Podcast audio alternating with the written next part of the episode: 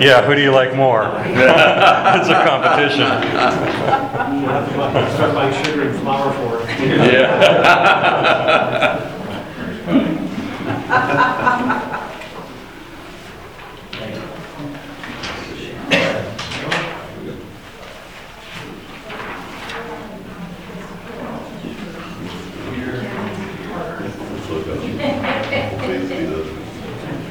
Okay.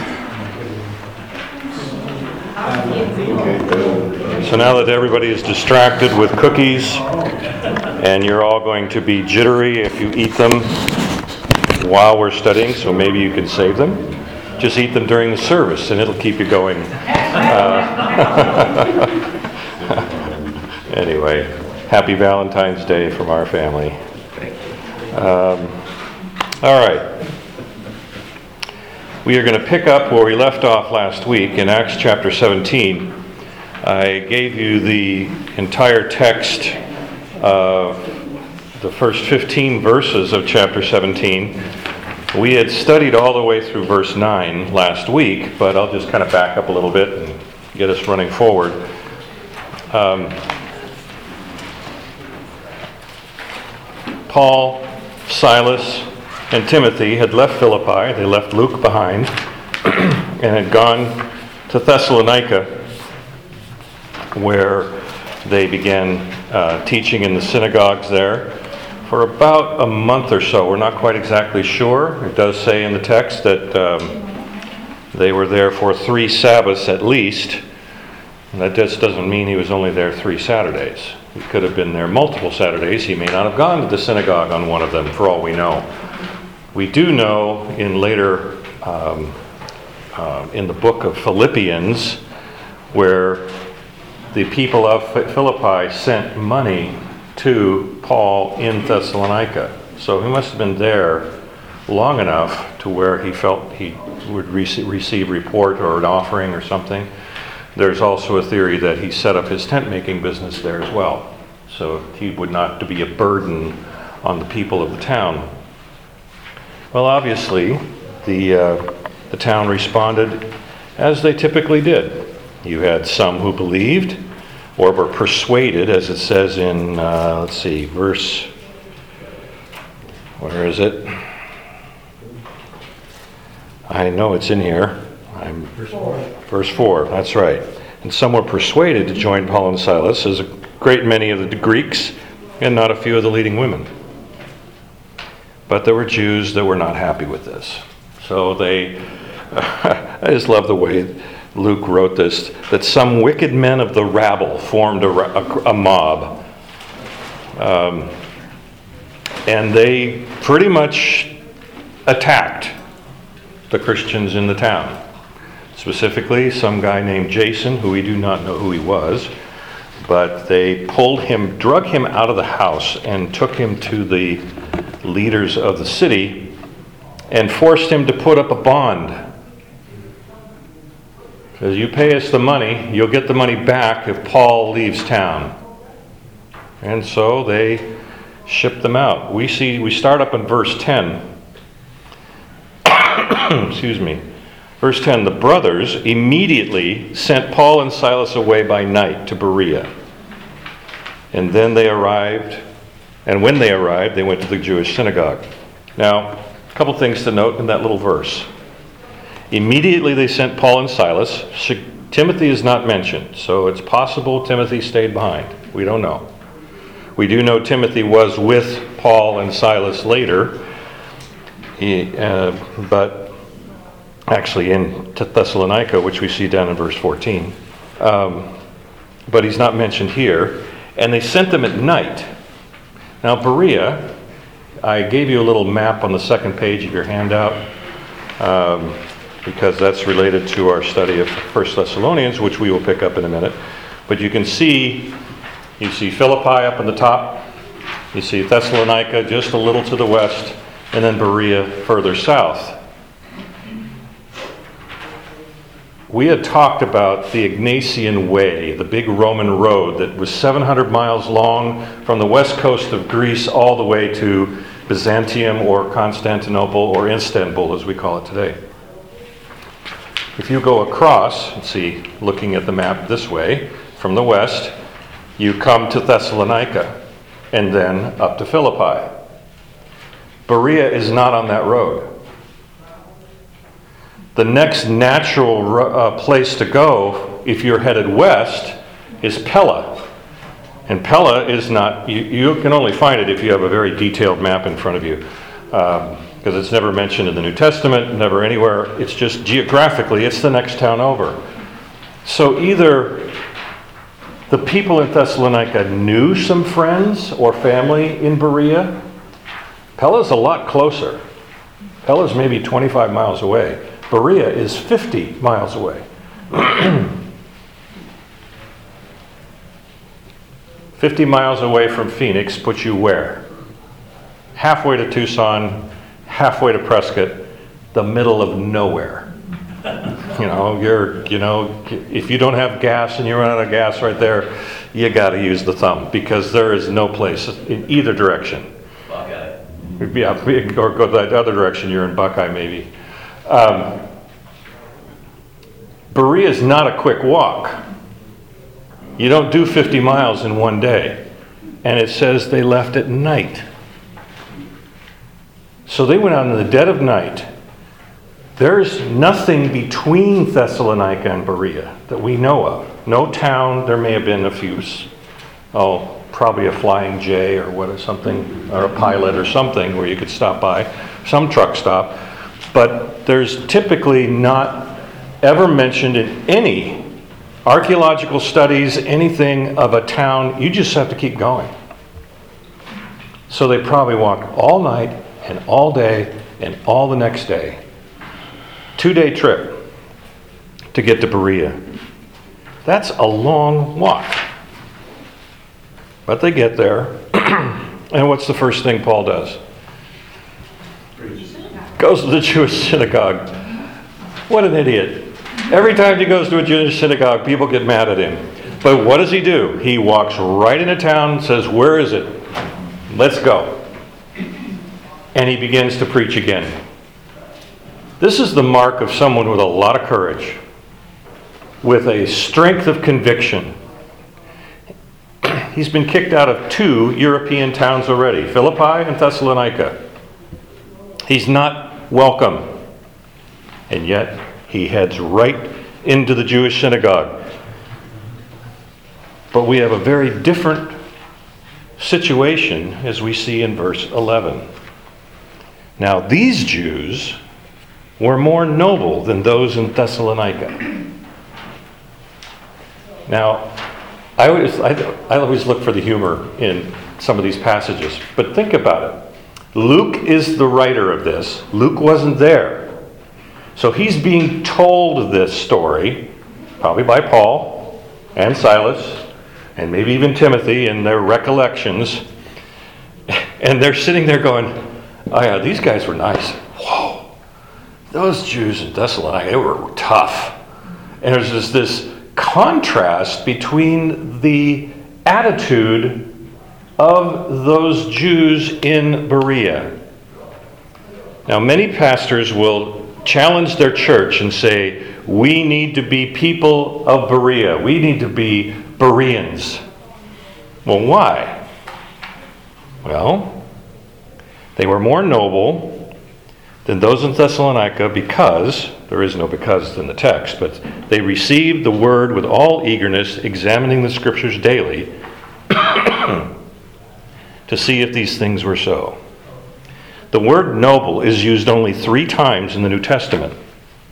Only three times. It's used in Luke 19 about the noblemen, Luke 19 12. And in 1 Corinthians 1:26, it talks about people of noble birth. So the other two instances of the word noble is related to uh, wealth or to their status or their standing. That's not what's being talked about here.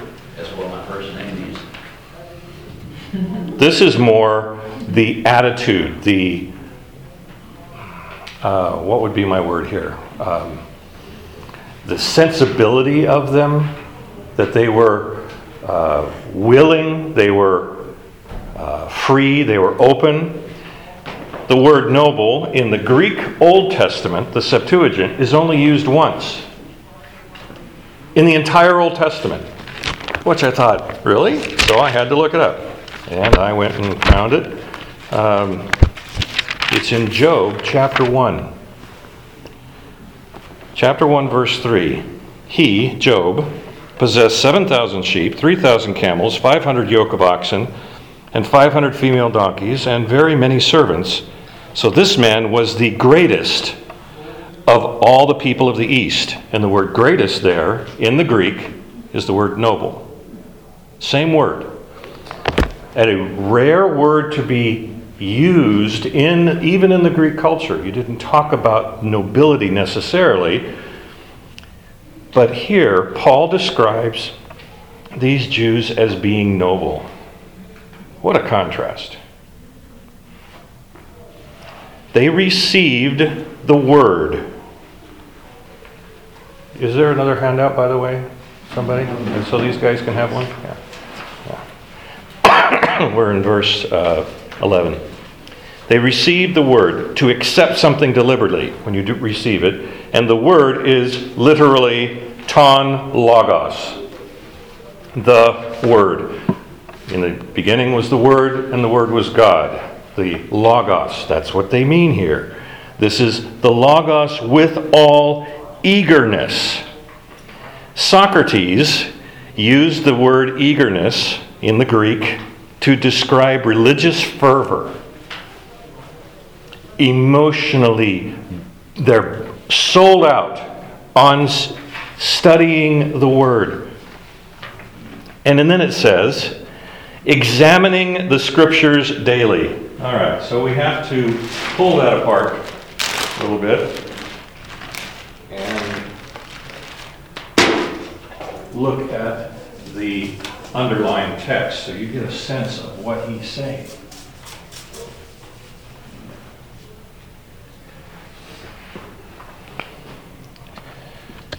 It is the, the word examining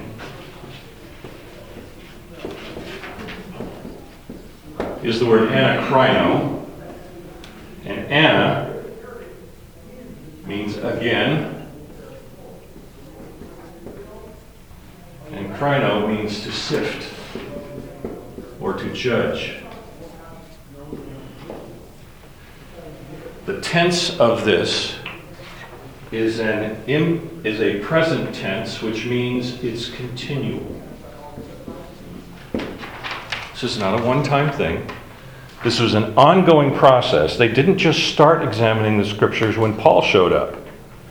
They had already been examining the scriptures daily, and they continued when Paul showed up, and they sifted what was being said. I, I didn't write it down, but it was, I think it's like 28 times in the Testament the word anakrino is used. And the one that jumped out at me was Pilate examined Jesus and found him not guilty. It's the same word. That's in, um, where is that? Luke 23 14. Pilate examined Christ. He sifted him again and again through questioning and examined the scriptures. Right? We've talked about this before, so you already know the answer, but I'm going to ask it again. When Paul is talking, or the New Testament is talking about the scriptures, what are they talking about? The Old Testament. This is not Paul talking about his own letter. You know, saying, yeah, I wrote the Word of God. You know, I'm cool. You know, I'm a best selling author. Uh, no, he's talking about the Old Testament. This is why it is so astounding. We've, again, I brought it up before when the megachurch pastor in Atlanta, Andy Stanley, just a few months ago, very publicly said, We need to unhitch ourselves from the Old Testament. Quote. Hmm. Now, I thought he had to have been misquoted. There's just no way an evangelical, conservative leader, pastor, well respected, son of Charles Stanley, would say something like that. So I did my due diligence. I examined, I did my anakrino, and I went and watched him say it. It's on video. And it's bold, it's blatant. It's in the context of him talking about evangelism, saying we have this challenge of going and talking to our existing culture who is no biblical literacy and they don't understand the Old Testament. They get all tied up in some of the difficulties of it. Um, you know, if you get if you start talking to a skeptic, they'll start picking up stuff all through the Old Testament and saying, "Well, why did you know God um, commit genocide? You know, why did He send the Israelites in to kill all these Canaanites? Why, well, this isn't right." And things like that are just it's difficult in our Western mentality. And so Andy Stanley's saying we need to unhitch ourselves from that and focus on the new covenant, which is Jesus and the Gospels and the epistles. Okay. I would tend to disagree with that. Actually, I'm not going to tend to disagree with it. I disagree with it. Without the Old Testament, we cannot fully understand the New. Everything in the Old Testament points to Christ. We, we've talked about this last week in examining how Paul opened up the scriptures to the Thessalonians by using Old Testament scriptures to show that Jesus was who he was and that he was the Christ. And my challenge to everyone here was could you do that? Could you actually just use the Old Testament and witness to somebody? You can, it's very possible. But here you have these Bereans examining the scriptures daily, not just on Sunday morning, or in their case, Saturday. Every day. And what the other little, little tidbit here is to see if these things were so. The man standing in front of him, in front of this group in Berea, was Paul, the apostle. It wasn't Steve Lobby at Camelback Bible Church. This is, I mean, if Paul walked through the room right now, we'd all go, you know, our pens would be ready. We'd be, what is he going to say? These guys are like, who are you? What, who, oh, they don't know who he was. He just walked into town in the middle of the night from Thessalonica and showed up in the synagogue and began spouting stuff. And they examined the scriptures. They didn't just take their favorite teacher and go, yes, everything he says is brilliant. Thank you for your thoughts on that for me. Um,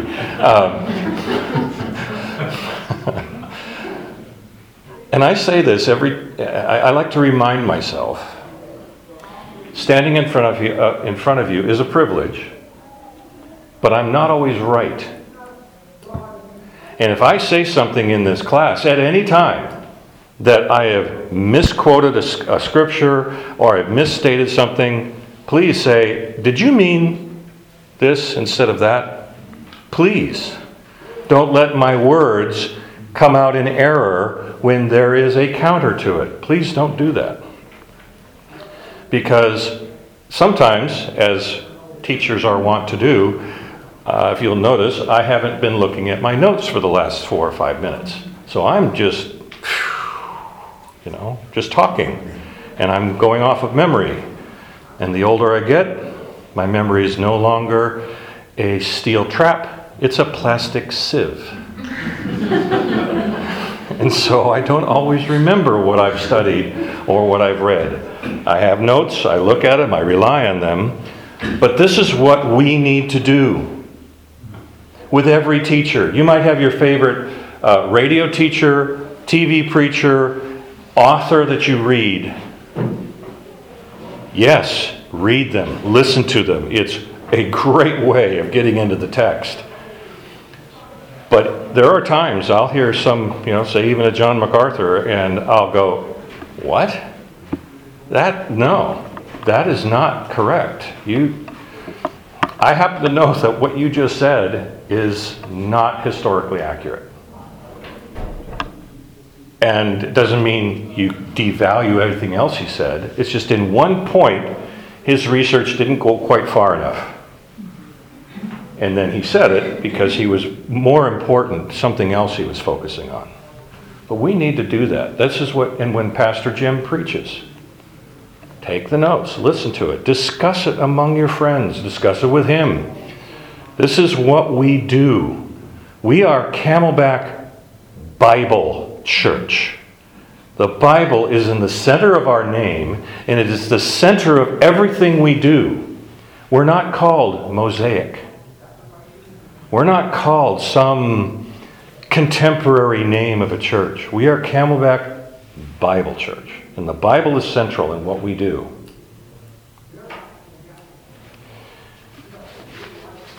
Charles Spurgeon has it this way The Greek word here, anakrino, signifies a strict, close, diligent, curious search, such as men make when they're seeking gold or hunters when they're earnest after game. We must not rest content with having been a, having given a superficial reading to a chapter or two, but with the candle of the Spirit, we must deliberately seek out the meaning of the word. Holy Scripture requires searching or examining. Much of it can only be learned by careful study. There is milk for babes, but there's also meat for the strong. The rabbis wisely said that a mountain of matter hangs on every word, yea, upon every tittle of Scripture, meaning even the accents. Tertullian, the great church leader in the second, third century, I adore the fullness of Scripture. Spurgeon goes on and says, No man who merely skims the Word of God can profit we must dig and mine until we obtain the hidden treasure. The door of the Word only opens to a key of diligence. The Scriptures claim searching. They're the writings of God bearing the divine stamp and imprimatur. Who dares treat them with levity? He who despises the words despises the God who wrote them. He goes on for another full paragraph.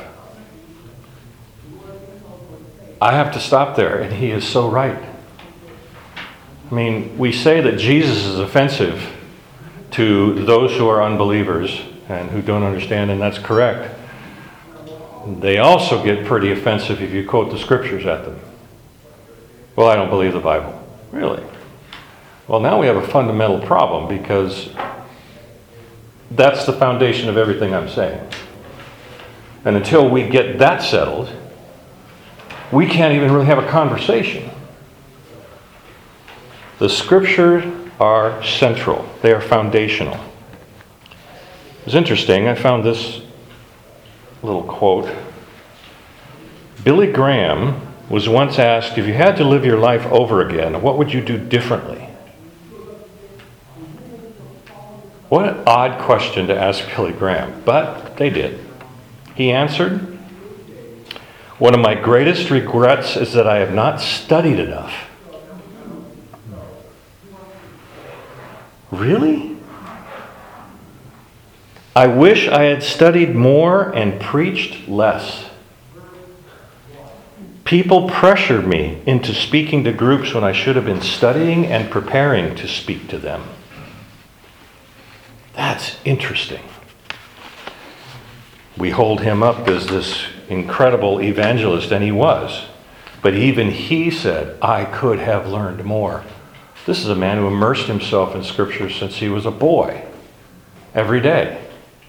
George Mueller, the great man of prayer from Bristol, England, um, you can read about him as this incredible, incredible man. He is said to have read through the Scriptures 200 times. 200. I mean, we, we struggle to get through the Bible in one year with our plans because we kind of fade out in February because we're in Leviticus. It's like, oh man, this is dry. And so we, we it's struggling. I read it on my phone, it's easy. There you go. That's a, in fact, there's some great, there's a lot of different plans that are out there that are really helpful. Um, I saw one the other day. I thought that's really an interesting way of approaching it. It was through the Bible in three years, and it was you, you kind of took thought sections. So you were working your way through the scriptures, but it didn't feel like I've got to get through 32 chapters today to make my deadline. Phineas J. Dake. I don't know if you're familiar with the Dake Study Bible. Phineas J. Dake is an unusual, eccentric Bible teacher.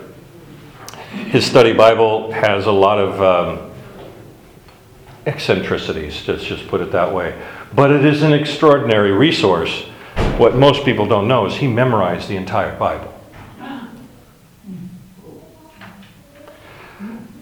A woman I used to work with years ago in the Christian bookstore was a great fan of Phineas J. Dake, and apparently, when he was in town, she went to see him and to see him, him preach and teach. And literally, people would kind of, it was like a parlor game. They would throw out a verse reference, and he would give it back to them from the crowd at random. He knew the entire Bible by memory in the King James English. Holy smoke. Yeah, You you mean he knew all the chapters and verses besides Everything. the actual words? yes. Wonderful. That's genius. That's fervent. That's unusual, to say the least. I'm not saying that you. Photographic memory? Photographic memory, exactly. Exactly. Um, the great New Testament scholar F.F. Bruce was known for his photographic memory.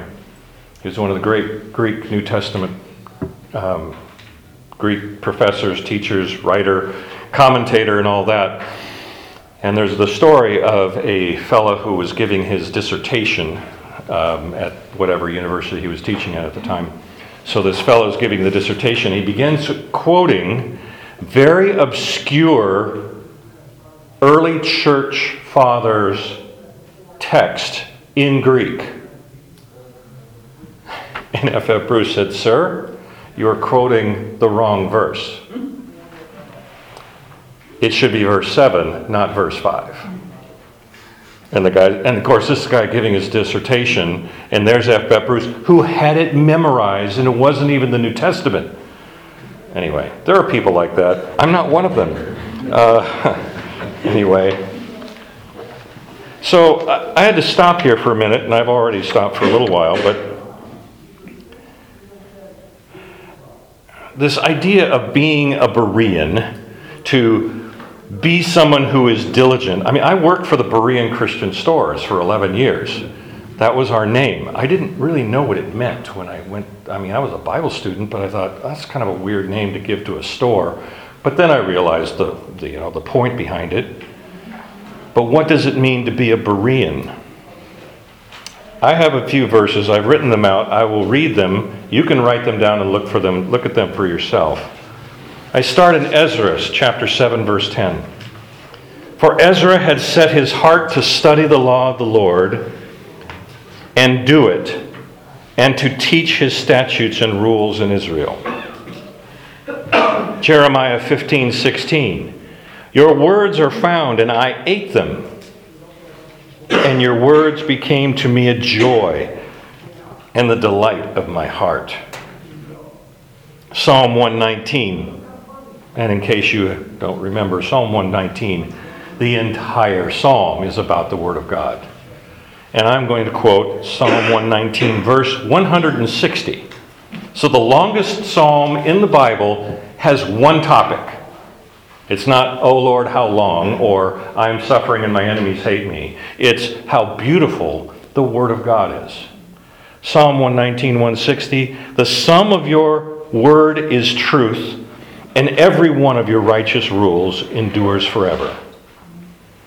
2 Timothy 3 16 and 17, Paul writes to Timothy, All scripture is breathed out by God and profitable for teaching, for reproof, and for training in righteousness, that the man of God may be competent, equipped for every good work.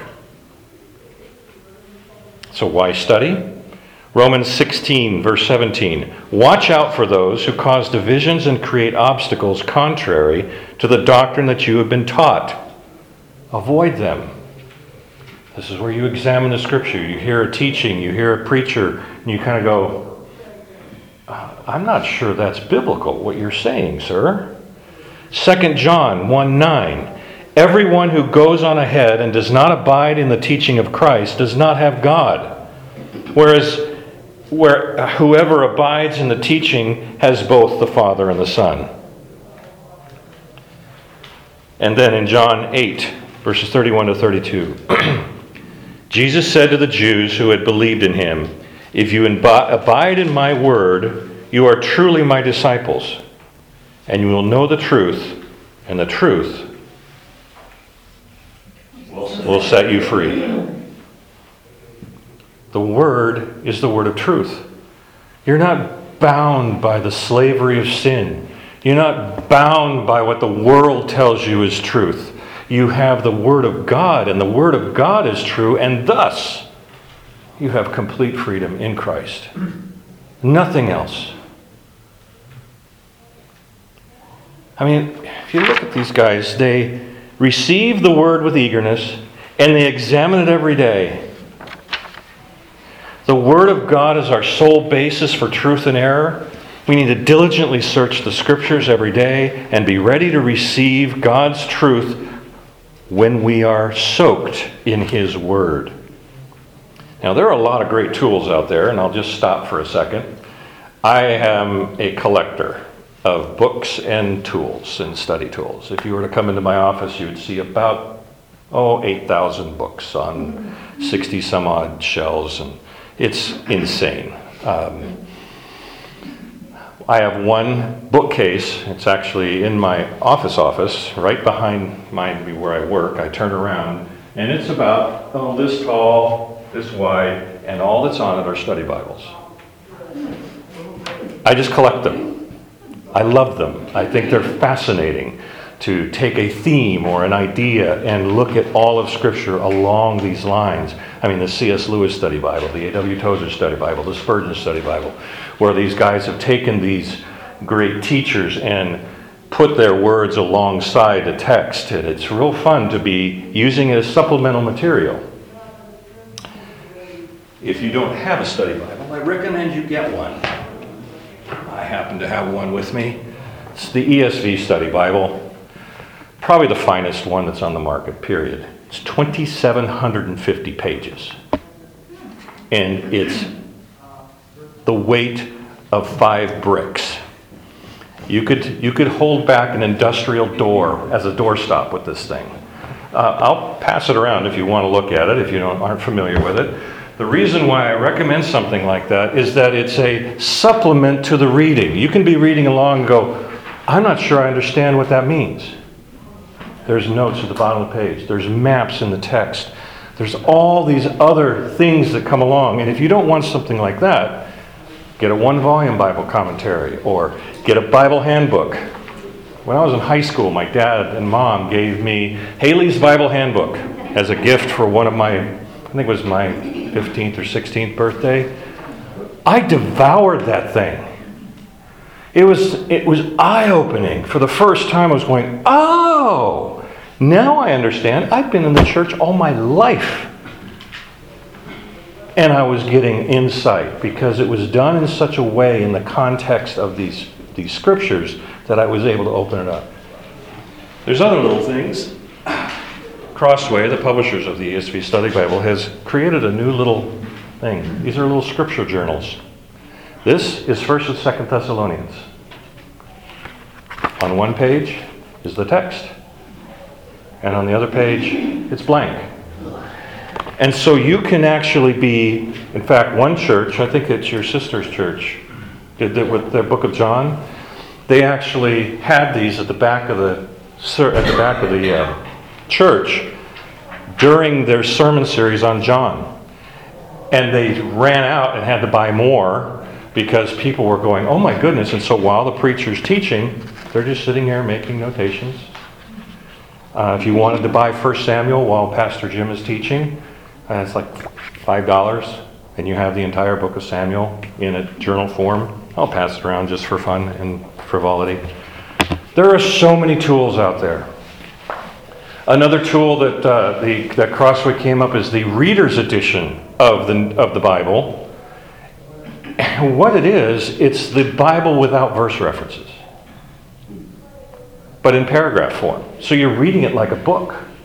And they typeset it in such a way that the ink on this page matches the ink on the back page. So you know when the onion skin paper it bleeds through? Well, you can't tell because there's nothing to bleed through. You're just reading the text just like you're reading a book. Amazing tool. The whole reason I'm saying all this is that you don't have an excuse. You've got it on your phone. You, you could be listening to it if you wanted to. The ESV is free audibly with Max McLean, the great reader, reading any text you want and just have it going while you're, while you're, while you're walking, while you're studying, while you're driving. You can do that. The idea is to get yourself into the Word. And I know I'm talking to a, uh, a choir. You all get this. But I think it's important to every once in a while be reminded why we do what we do and what we're doing and where it all comes from. This is what the Bereans were like. And then note, let's go back to our text. Verse 12. And many of them, therefore, believed. This is the Greek word pisteuo, which comes from the Greek word pistis, which means faith. The Thessalonians did not have pisteuo. They were persuaded. Now, you want to, you know, this is maybe a, a bit of um, comparing apples and oranges, um, or even apples and apples. But the Thessalonians had to be persuaded. They had to be pretty much talked into it, and then, then the, you know, their eyes were open and they believed. But the word in the Thessalonican church is they were persuaded. But here, it's a very direct word that we see throughout all the rest of the New Testament of they believed, they had faith. And then it says, with not a few Greek women of high standing as well as men. But, oh, I love verse 13. But, when the Jews from Thessalonica learned that the Logos of God was being proclaimed by Paul at Berea, they showed up. The same rabble rousers, the same wicked men of the mob.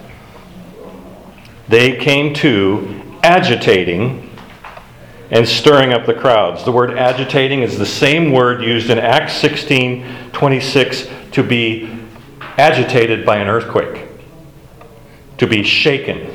That's the same word. It was like they were just making the town upset.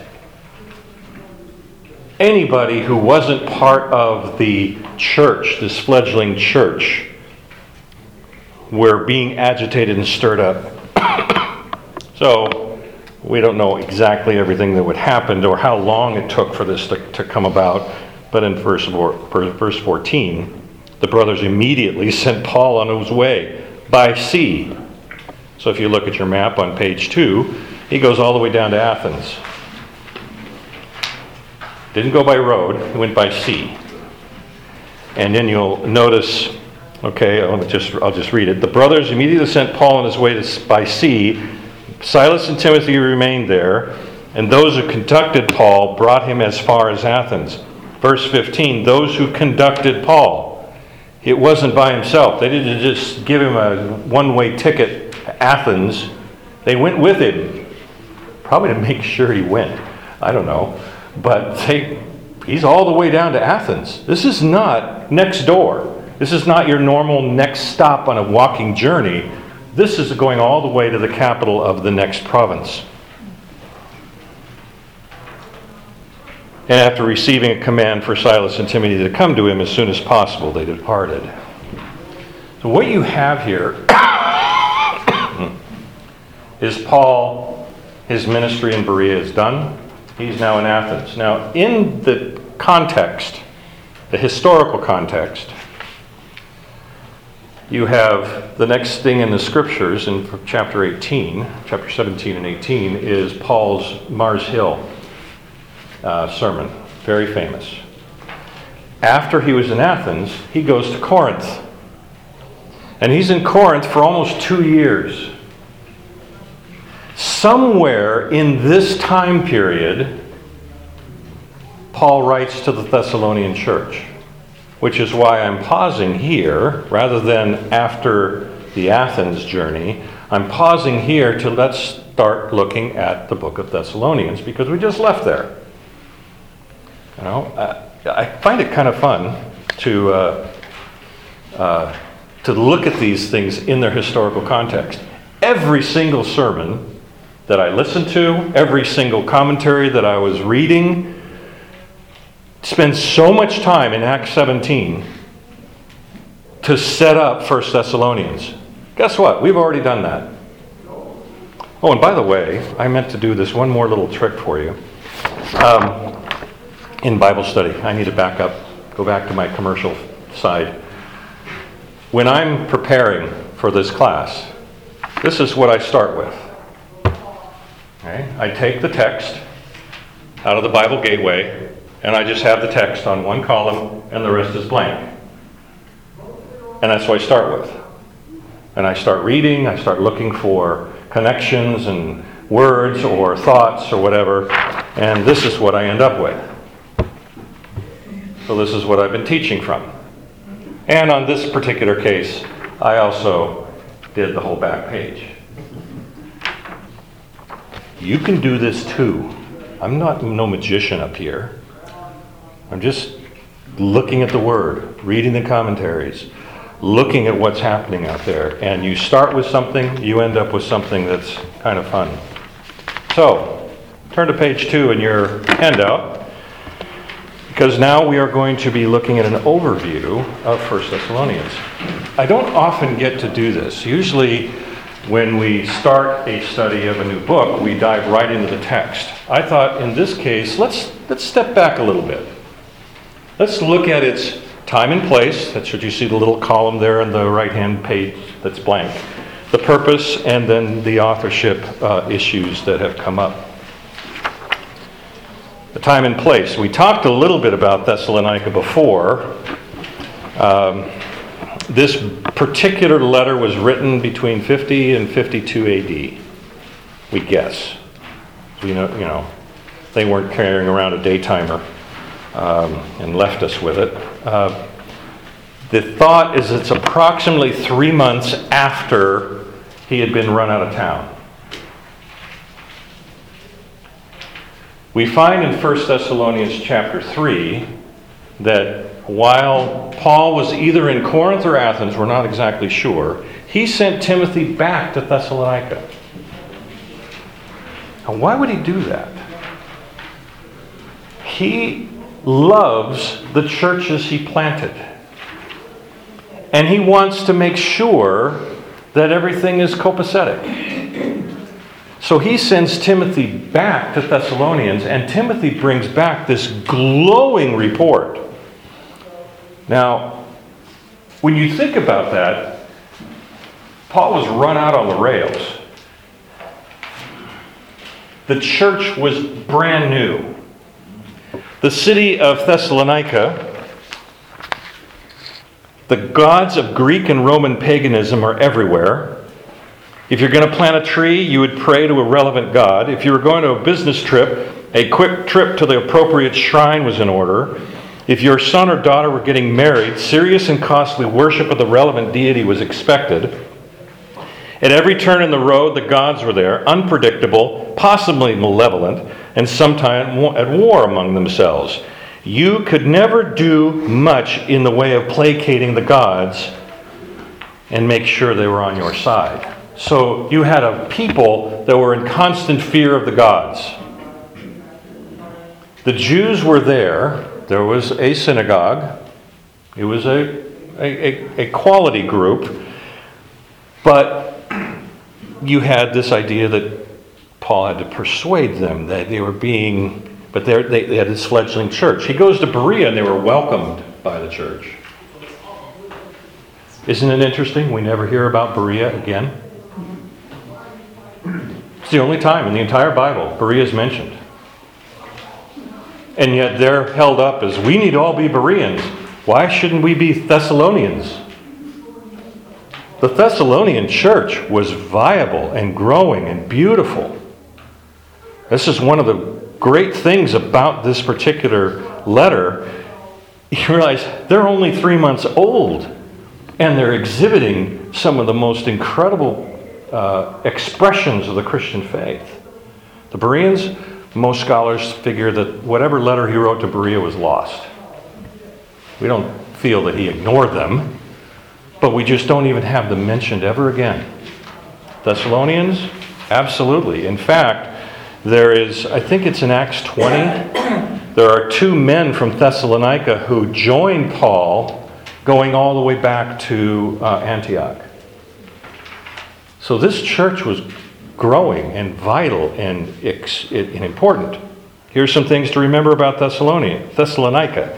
It's the capital of Macedonia, the upper, the northern part of Greece. If you look at your little map on that page, the southern half is called Achaia or Achaia.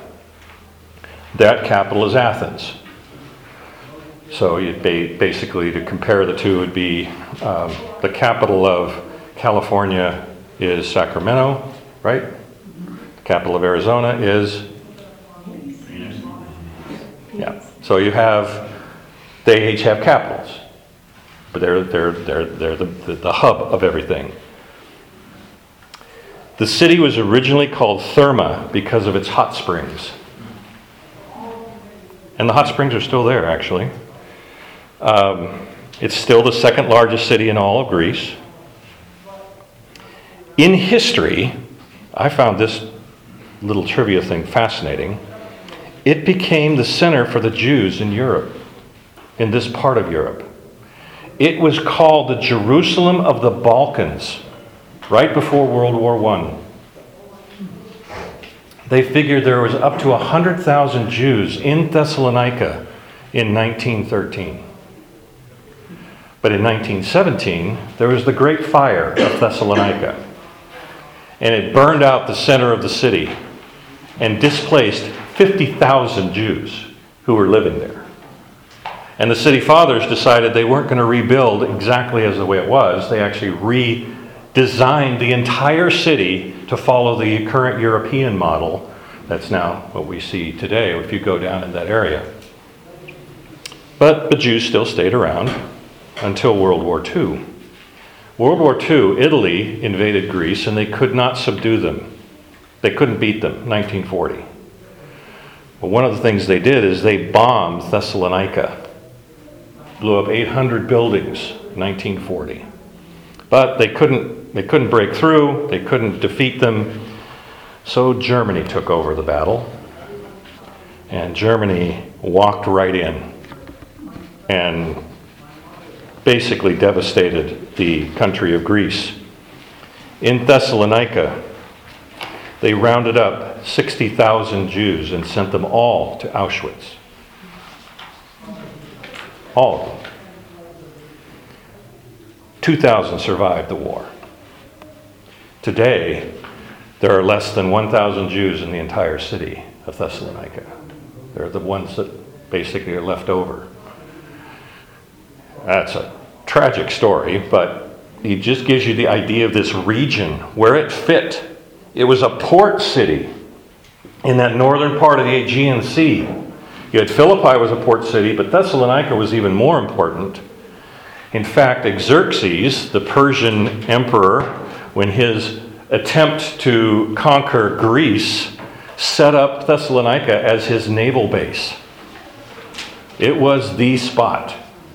So, for it to be this central place for all of, uh, of the opening of Europe to the gospel, this is why, possibly one of the reasons why, Paul was very concerned about them.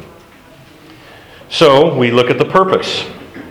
The purpose of this letter, uh, I found so many variations, so I broke it into three basic ones. One is to encourage the church, which is what he does. It's very evident. He, he's, he's very effusive in his praise for what they're doing. In fact, in the book of Thessalon, 1 Thessalonians, he uses the word brothers 18 times as a ratio to the length of a letter and the number of the word, the word brothers is used. It's far and away the most often of any of Paul's letters. He really considered them family. Second, he was explaining to them to instruct them, instruct them on holy living, some of the aspects of it. We kind of see that in the outline on the first page. You know, moral purity, disciplined living, uh, holy living in the day of the Lord, relationships within the church. And then, thirdly, is to correct wrong understandings of prophetic events. Most people who go to study 1 Thessalonians focus purely on the statements about the rapture. It's like it's, it's considered a, the prophetic book. I'm going, it's a lot more than that. But that's one of its hallmarks. It's one of the pieces that is interesting to people. And they will focus there instead of looking at the whole of the letter. And then lastly, about the authorship. There is no question Paul is the author of this book. None at all. Only the most radical scholars challenge it.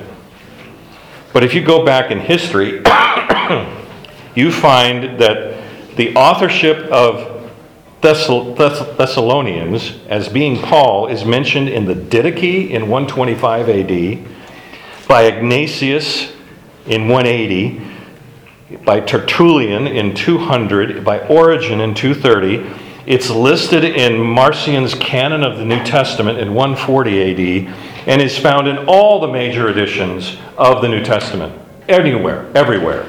And it's always complete and whole. The oldest manuscripts are, there's no change, there's no difference.